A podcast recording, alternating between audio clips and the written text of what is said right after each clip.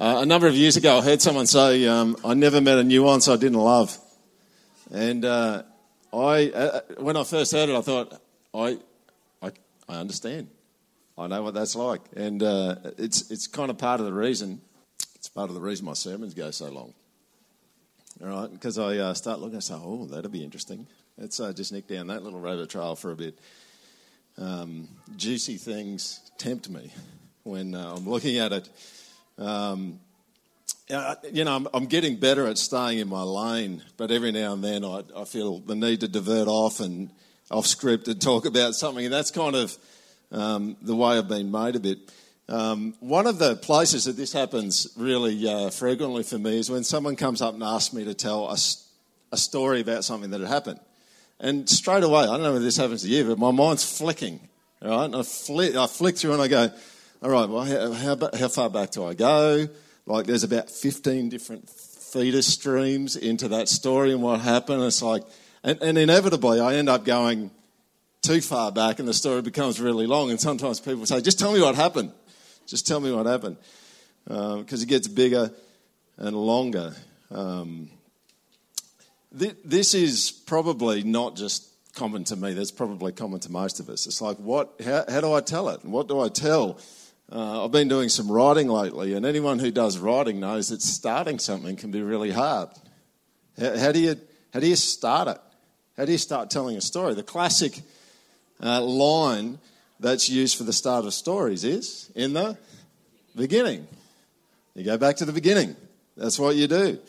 Uh, so think about if you were one of the biographers. What we've got in Matthew, Mark, Luke, and John is four different biographies of Jesus, historical biographies. How would you start? If you had to write one of those, how would you start? What would you say? Now, if you go through each of the four Gospels that we've got, there's four different ways that they start, four different places. Um, and I want to go through a couple of those with you uh, now. Um, let's tuck in. Here's, here's what Matthew writes The book of the genealogy of Jesus Christ, the son of David, the son of Abraham. That's how it opens. Matthew 1, verse 1. What's Matthew doing? Matthew's making it clear that uh, Jesus is a Jew and he's of the line of David. What does Mark do? Well, he starts in a place that's a little bit different. The beginning of the gospel of Jesus Christ, the Son of God, as it is written in Isaiah the prophet Behold, I send my messenger before your face. Who's he talking about there? Well, he's talking about John the Baptist. So he, he kind of starts with John the Baptist, uh, Mark does. We go across to Luke. In the days of Herod, king of Judea, there was a priest named Zechariah of the division of Abijah, and he had a wife from the daughters of Aaron, and her name was Elizabeth. Where's Luke starting? Well, he's starting with the conception of John the Baptist. Where would you start? Where would you start? Well, I want to say this to you. We're, we're uh, working through the uh, Gospel of John, and John is going to go way back. That's what he's going to do. He's going to go way back. And this is, I think, why I'm going to really enjoy preaching the Gospel of John, because it's like, yeah, John, take me right back. Take me right back and tell me all the little tributaries that flow into this river that is Jesus Christ. So if you've got your Bibles, you can read along with me. I'm just going to read the first five verses of John chapter 1, or you can look at it on screen. Here we go. In the beginning was the Word. The Word was with God, and the Word was God. He was in the beginning with God. All things were made through him, and without him was not anything made that was made. In him was life, and the life was the light of men. The light shines in the darkness, and the darkness has not overcome it. See what John's doing here? He's not criticizing Matthew, Mark, or Luke, but it's like, nope, not far enough back. Let's go back further. This story of Jesus goes way, way, way further back uh, than that. What John wants to tell you is he, he, wants to tell you about the one who has existed from before the beginning. Now, the, question about how humanity has gotten here is one that has uh, been on the human agenda for a long, long time. And what John is saying here is there was actually something before the beginning. Now, one of the, uh, the classic kind of theories that gets thrown around in our culture is the Big Bang. All right? Basically, you had nothing and something happened in the nothing, and now you have everything. That's, that's basically a summary of, the argu- summary of the argument. This is the way this is the way NASA puts it. This is on the NASA website. In 1927, an astronomer named Georges, can't say his last name, uh, had a big idea. He said that a very long time ago, the universe started just as just a single point. He said the universe stretched and expanded to get as big as it is now, and that it could keep on stretching. Interesting, right? Um, you know what's interesting about it is uh, basically people trace the development of the theory of the Big Bang, that all of a sudden there was a Big Bang and then the universe started expanding. They trace it right back to this guy, and this guy was a Catholic priest. Isn't that interesting? It's interesting from a theistic point of view that the, the person who the Big Bang is traced back to doesn't actually disbelieve in God, they actually believe in God. But where we're left is we're left with this theory of the Big, Big Bang in our culture, and people promote it who actually don't believe in God. Interesting. Now, in some ways, uh, in a lot of ways, I think Christianity can agree with the Big Bang. We, it, it fits the biblical narrative. At, at one point in time, there was nothing, and then boom, something happened, and now we have everything. I mean, a lot of this theory is coming from the, the fact that uh, the planets and the universe is expanding. So here's, here's where we find ourselves. The universe is expanding. The scriptures talk about God flinging things into, into orbit and, and setting everything up out of nothing in a very short period of time. So we, we can agree with a bunch of uh, the Big Bang Theory, but um, do we go with all of it? The way that it's talked about most often in science um, in our day? Well, we'd have a bit of an exception there, wouldn't we? because we don't think that there was just nothing and then all of a sudden something happened and then we have everything without there being a cause to it. And uh, just giving you just one apologetics argument, which I think is really helpful if you're having conversations with people along these sort of lines and it's the cosmological argument. Uh, it's got three points. Here's the first point everything which begins to exist has a cause. The universe began to exist. Everyone agrees on that. Universe has a cause. Straightforward. So here's another way um, to put it. Um, John, in John chapter 1, tells us the cause of the universe. The reason this universe came into being, why did it come into being? It came into being through the person of Jesus. And, and I don't in any way mean to be irreverent, but if there was a big bang, Jesus is the big banger. He's the one that made it happen. He's, he's the cause of it. You know, and what John's doing in his opening section of John chapter 1, he's going, Jesus is up to something new. He's up to some new creation here. God's up to something. If you take um, John 1 and Genesis 1 and put them side by side and highlight thematic similarities, you, you, you see there's quite a few there. Let me read Genesis 1, verse 1 to 5, the first book of the Bible. In the beginning, God created the heavens and the earth. The earth was without form and void, and darkness was over the face of the deep in the beginning was the Word, John chapter 1. And the Spirit of God was hovering over the face of the waters, and God said, Let there be light. And there was light, and God saw that the light was good, and God separated the light from the darkness. God called the light day, and the darkness he called night, and there was evening and there was morning the first day. Now, in Genesis, God said, uh, spoke his word through Jesus, and creation came into being. In the incarnation of Jesus, Jesus taking on flesh, God's going to do a new thing. There's a new creation that's coming about. Um, and this is what John's kind of wanting to plug us into. He doesn't want to just take us uh, back to John the Baptist or even Abraham or David. He wants to take us right back to the one who is the center of everything. And what you'll see in the rest of John chapter 1, or actually a good slice, maybe not the whole lot of John chapter 1, is like a good author who writes a prologue or an introduction and they summarize the themes that they're going to unpack for the rest of the book. That's what we see in John chapter 1. So let me give you the good news. We're going to be in John chapter 1 till Easter, pretty much, and not even make it to the end of it because it's really dense. But there'll be other parts in John where we'll pick up a bit more pace because it's a bit more narrative based. But here's a big idea um, this is the beginning. The beginning of the good news of the gospel. The beginning goes right back to the person of Jesus. Here's the second thing I want to throw your way today. Have a look at verse 1. In the beginning was the Word, and the Word was with God, and the Word was God. You can go down to 14. John brings up this title, the Word again, and the Word became flesh and dwelt among us, and we've seen His glory, glory as of the only Son from the Father, full of grace and truth. Now, slow down. you, you will miss way too much of the Gospel of John if you go too fast. Uh, you, you just need to slow down. Um, what, what is John up to with this stuff about the Word? What, what does John mean? What does he call Jesus the Word? Is it logic? Is it rationality? You know, we look in the Old Testament and we see categories like revelation and power and deliverance that kind of run alongside God's Word, and I think it certainly includes those things. But um, slow down for a moment and, um, and consider this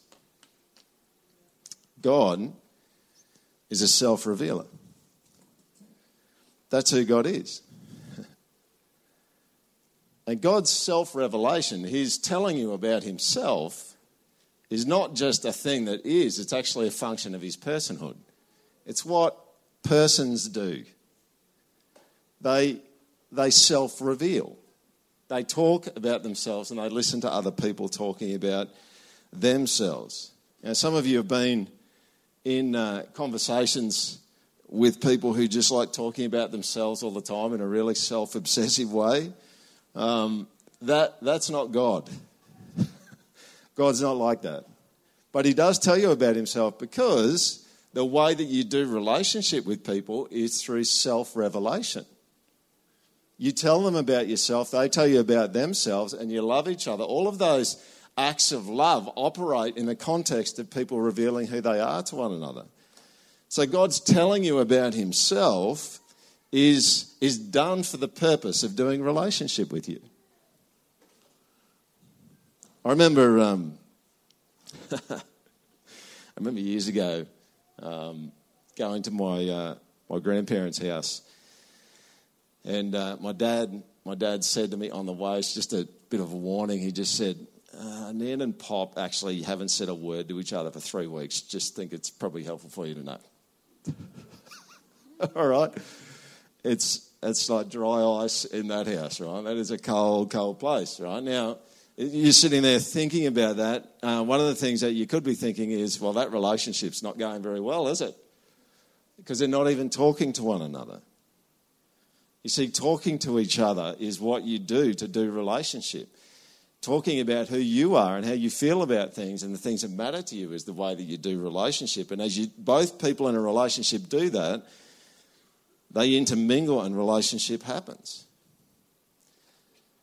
God reveals himself for the purpose of forming relationship.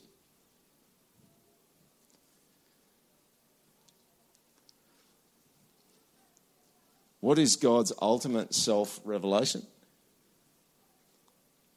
Well, it's Jesus. That's God's ultimate self revelation. Jesus tells you about what God is like. Uh, John chapter 1, verse 18, further on in this chapter, no one has ever seen God. The only God who is at the Father's side, he has made him known. He's talking about himself. Jesus is the one who communicates what God is like. So if you, if you don't know God and you go, what is he even like? It's like, well, just read Jesus. Go and read Matthew, Mark, Luke, and John. That's how you find out what God is like. Well, how does he do it? Well, one of the ways that God reveals what he is like is through his actions. He does things. You can look at the things that he does and you can work out what he's like from what he does. But you know what the most powerful version of self revelation is? Speech. The word. That's what it is. There is no more powerful method of self disclosure than speaking. Hands down. Speaking first, daylight second. That's how it works. There are other ways you can do it, but that is the most powerful version. It's so personal.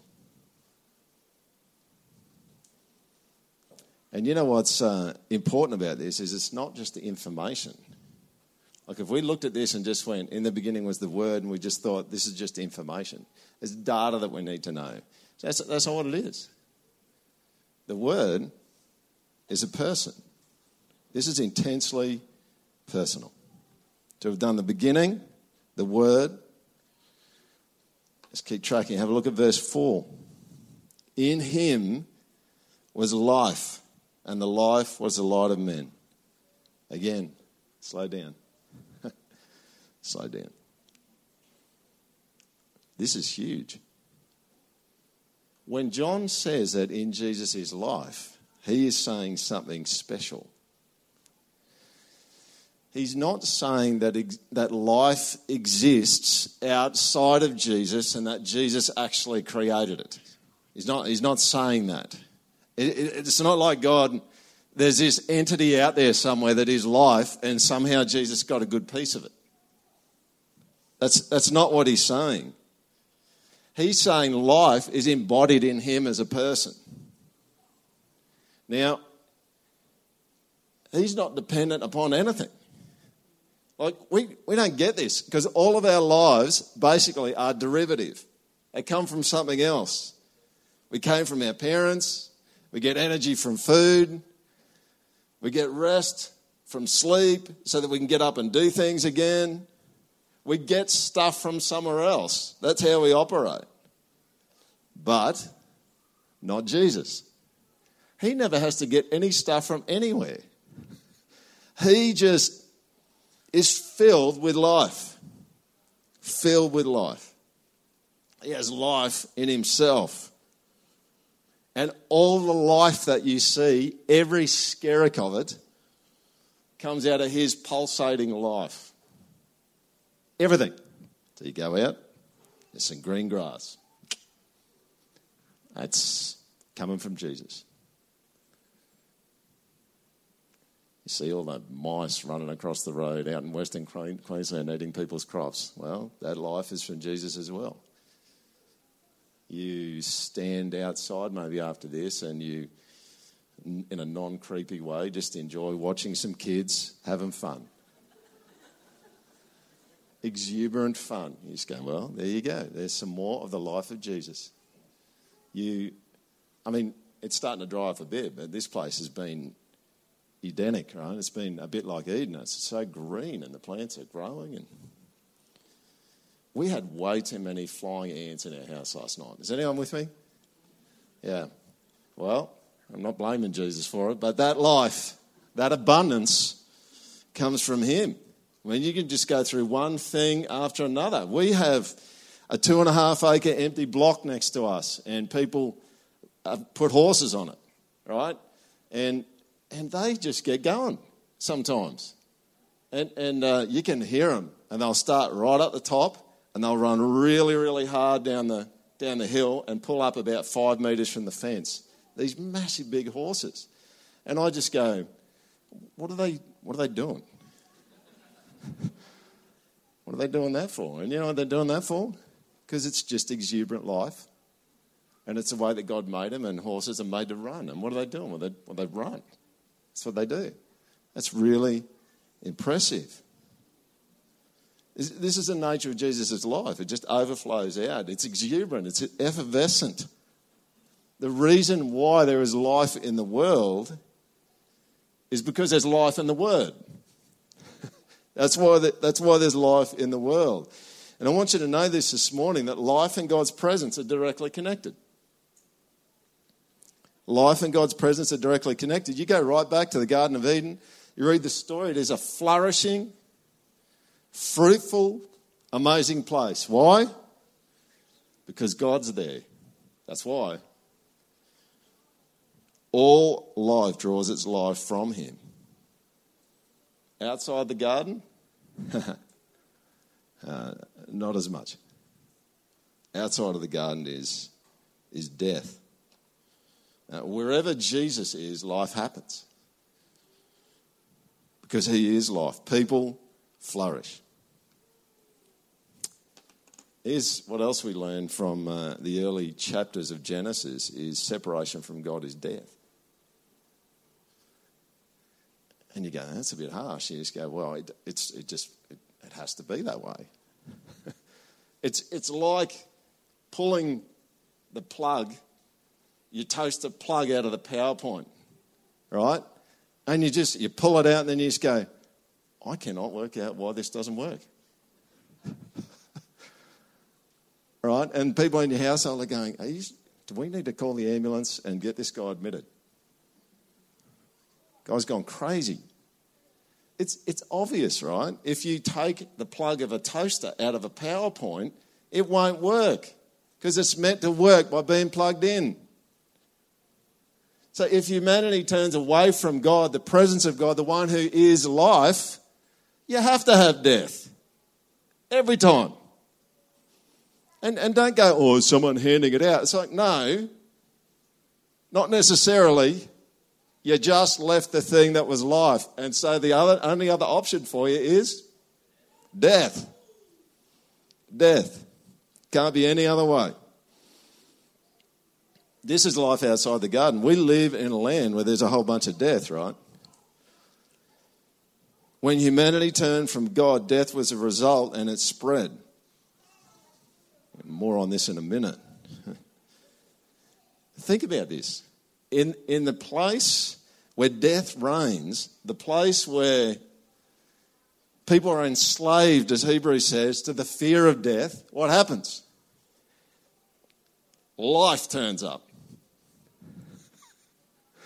Do you see that? You got now, this is my job for the next 10 minutes. I want to stir you up because this is amazing. To be living in a land of death where death comes at you and you can be fearful of death and have the one who is life turn up, there is nothing better than that. That is better than the best superhero movie you've ever seen, and it's true. That's what it is. And you've got to get in on it. It's got to do something to your hope. If, if it doesn't do something to your hope, maybe you are dead, spiritually dead.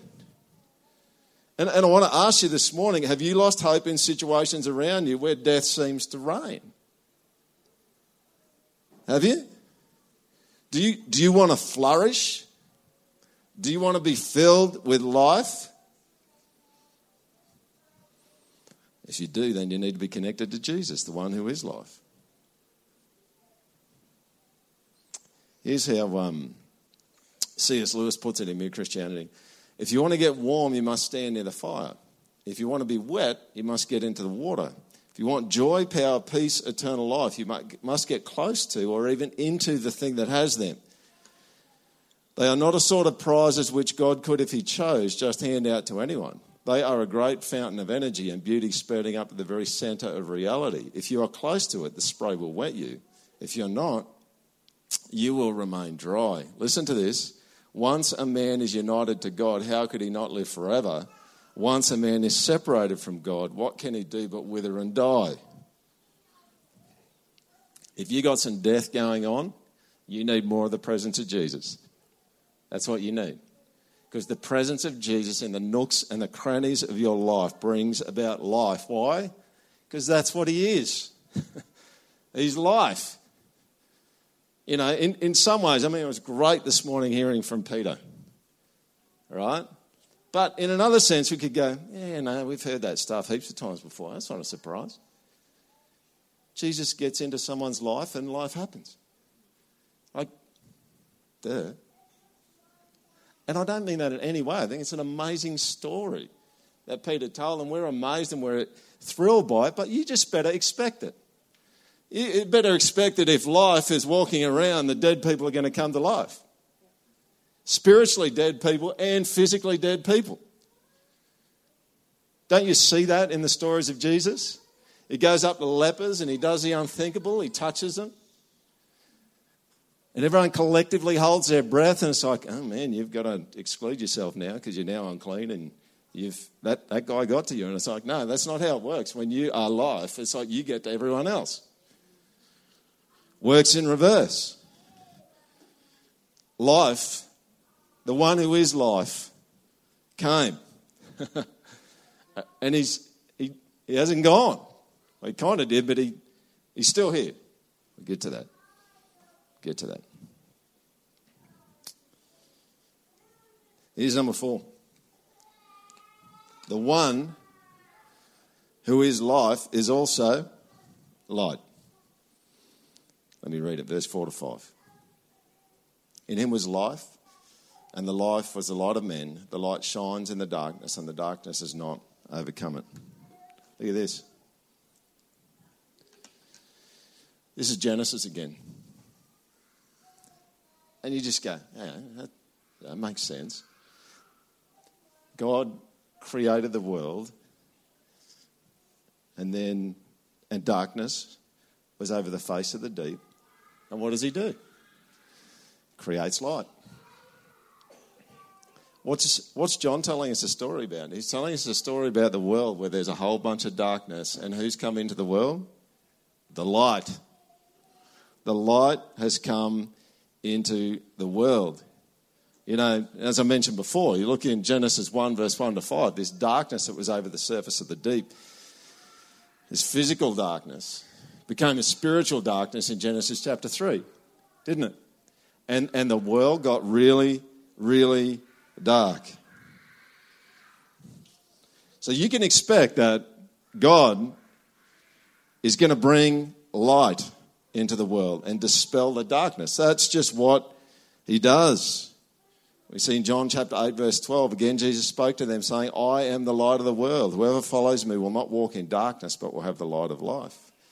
John 9, verse 5, as long as I'm in the world, I am the light of the world. Now, do you notice something? Have, have a look at the tense in the last sentence in the John passage up there for uh, the linguists. What uh, tense is it?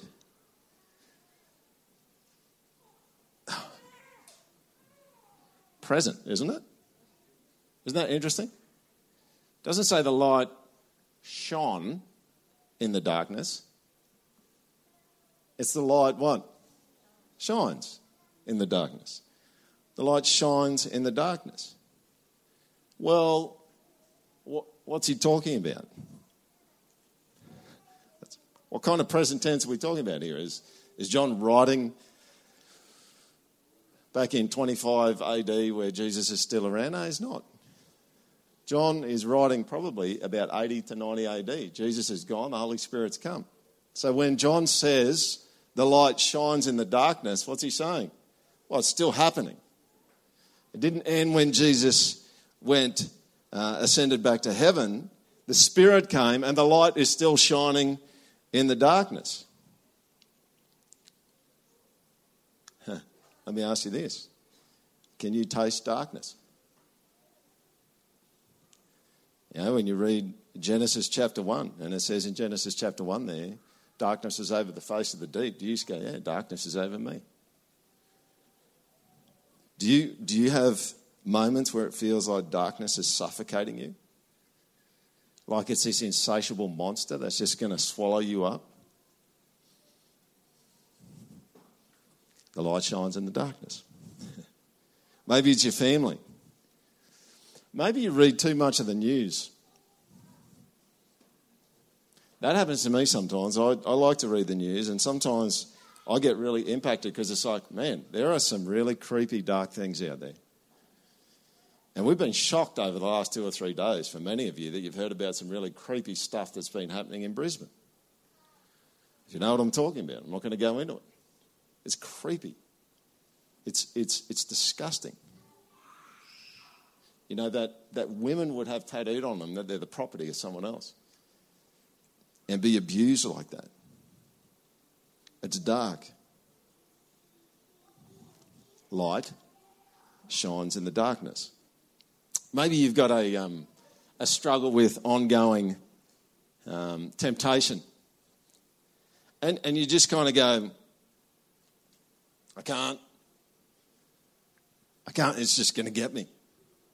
I can't, I can't stop. Now, there's lots of good health for these, these matters that we're speaking of today, but um, if that's you, I want to say to you, light shines in the darkness. light shines in the darkness. Maybe you're struggling with depression, or there's a relational breakdown that's going on, or you've got financial troubles. What would you add? Maybe, maybe we should do that. Maybe, maybe we should just have a collective, you know, I'm not going to do it, but we count to three and it's like just say in a sentence what the darkness is it's coming for you. And John wants you to know that Jesus is the light and he's going to shine and he is shining in the darkness. It's not even future tense, even though it is. It's present tense and future tense.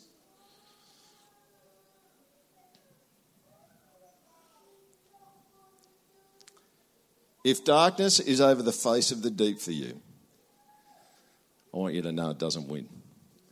It never wins. Is anyone excited about that? It never wins.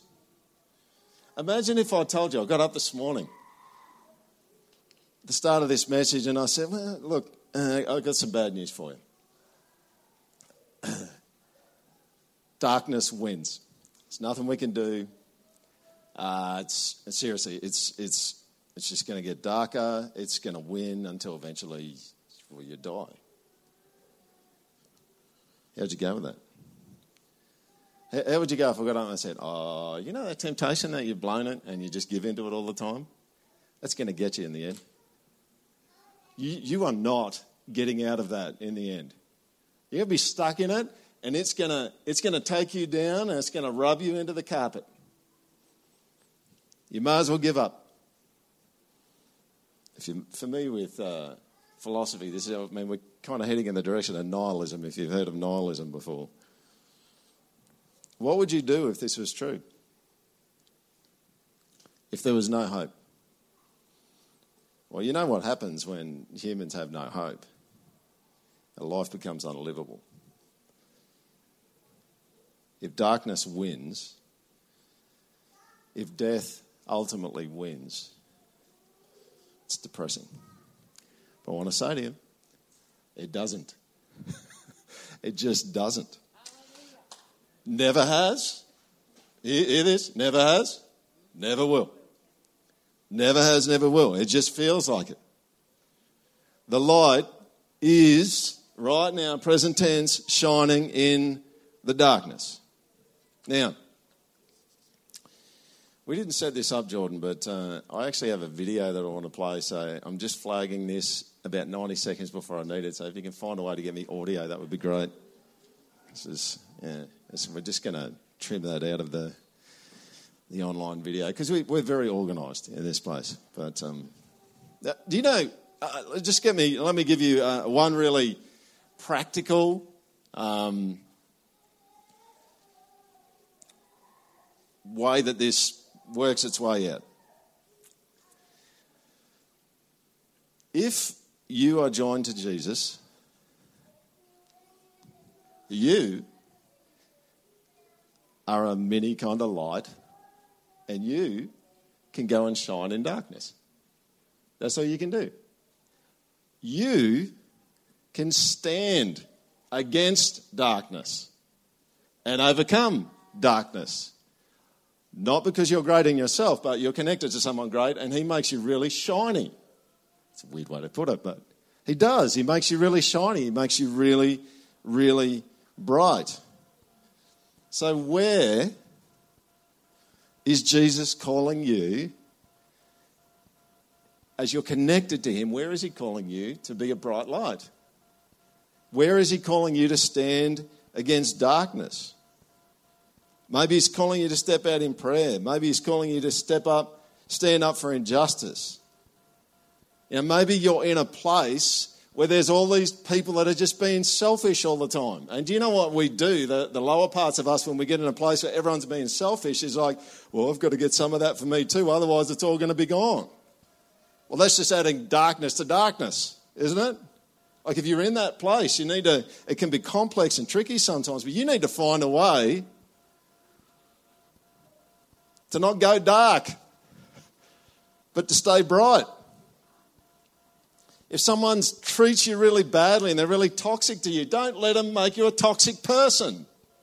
Because that's what it's going to want to feel like to you. It's like, ah, I'm going to get them too. And all of a sudden, you just got two toxic people. Don't do it. In The Amazing Spider Man number two, you like that segue? In The Amazing Spider Man number two, uh, Spider Man uh, tries to rescue, I'm summarising very quickly, tries to rescue Gwen, um, the, the, woman that he loves, and he ends up almost rescuing her, but she ends up snapping her, her back, her spine, and she dies instantly. And uh, Spider Man decides that he's going to, in his remorse, he hangs up his boots and he just stops doing stuff. And he's gone for about five months. And uh, I want to show you the, uh, the, last,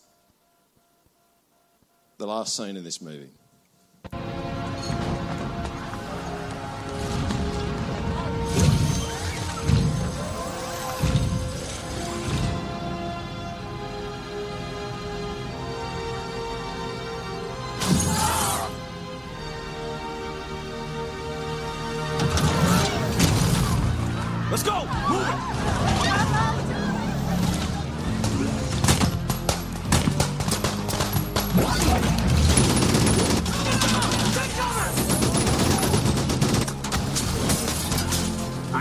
On Park Avenue and 56th Street, where it is complete chaos. A man in some sort of weaponized armored suit is wreaking havoc on Midtown.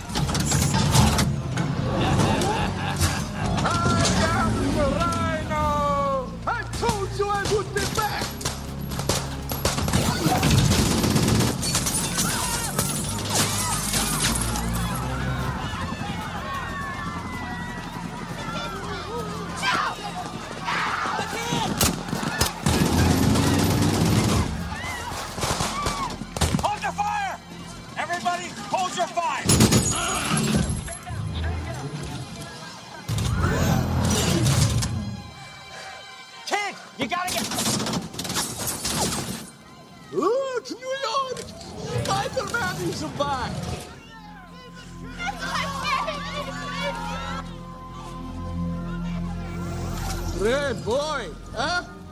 Is Alexis scared of you, little boy?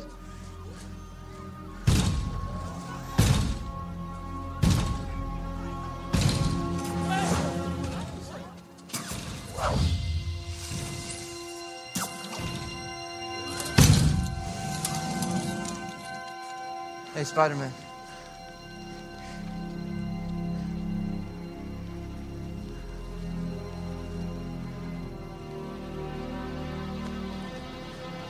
I knew you'd come back. Yeah, thanks for stepping up for me. You're the bravest kid I've ever seen. I'm gonna take care of this, Jake. You go take care of your mom, okay? All right, get out of here. Go. Go.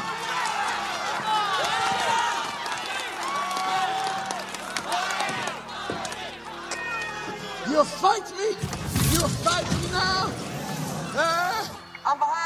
On behalf of the fine people in New York City and real rhinos everywhere, I ask you to put your mechanized paws in the air. Never! I just so I kill you. I destroy you. You want me to come down there so you can kill me? Yes! I'll be right there. Ah, there's no place like home.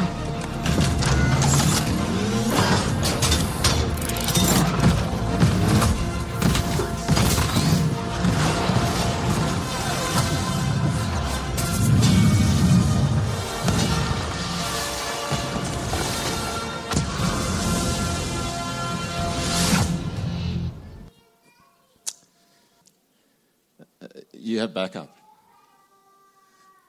But it's even better than backup. It's he's the lead light.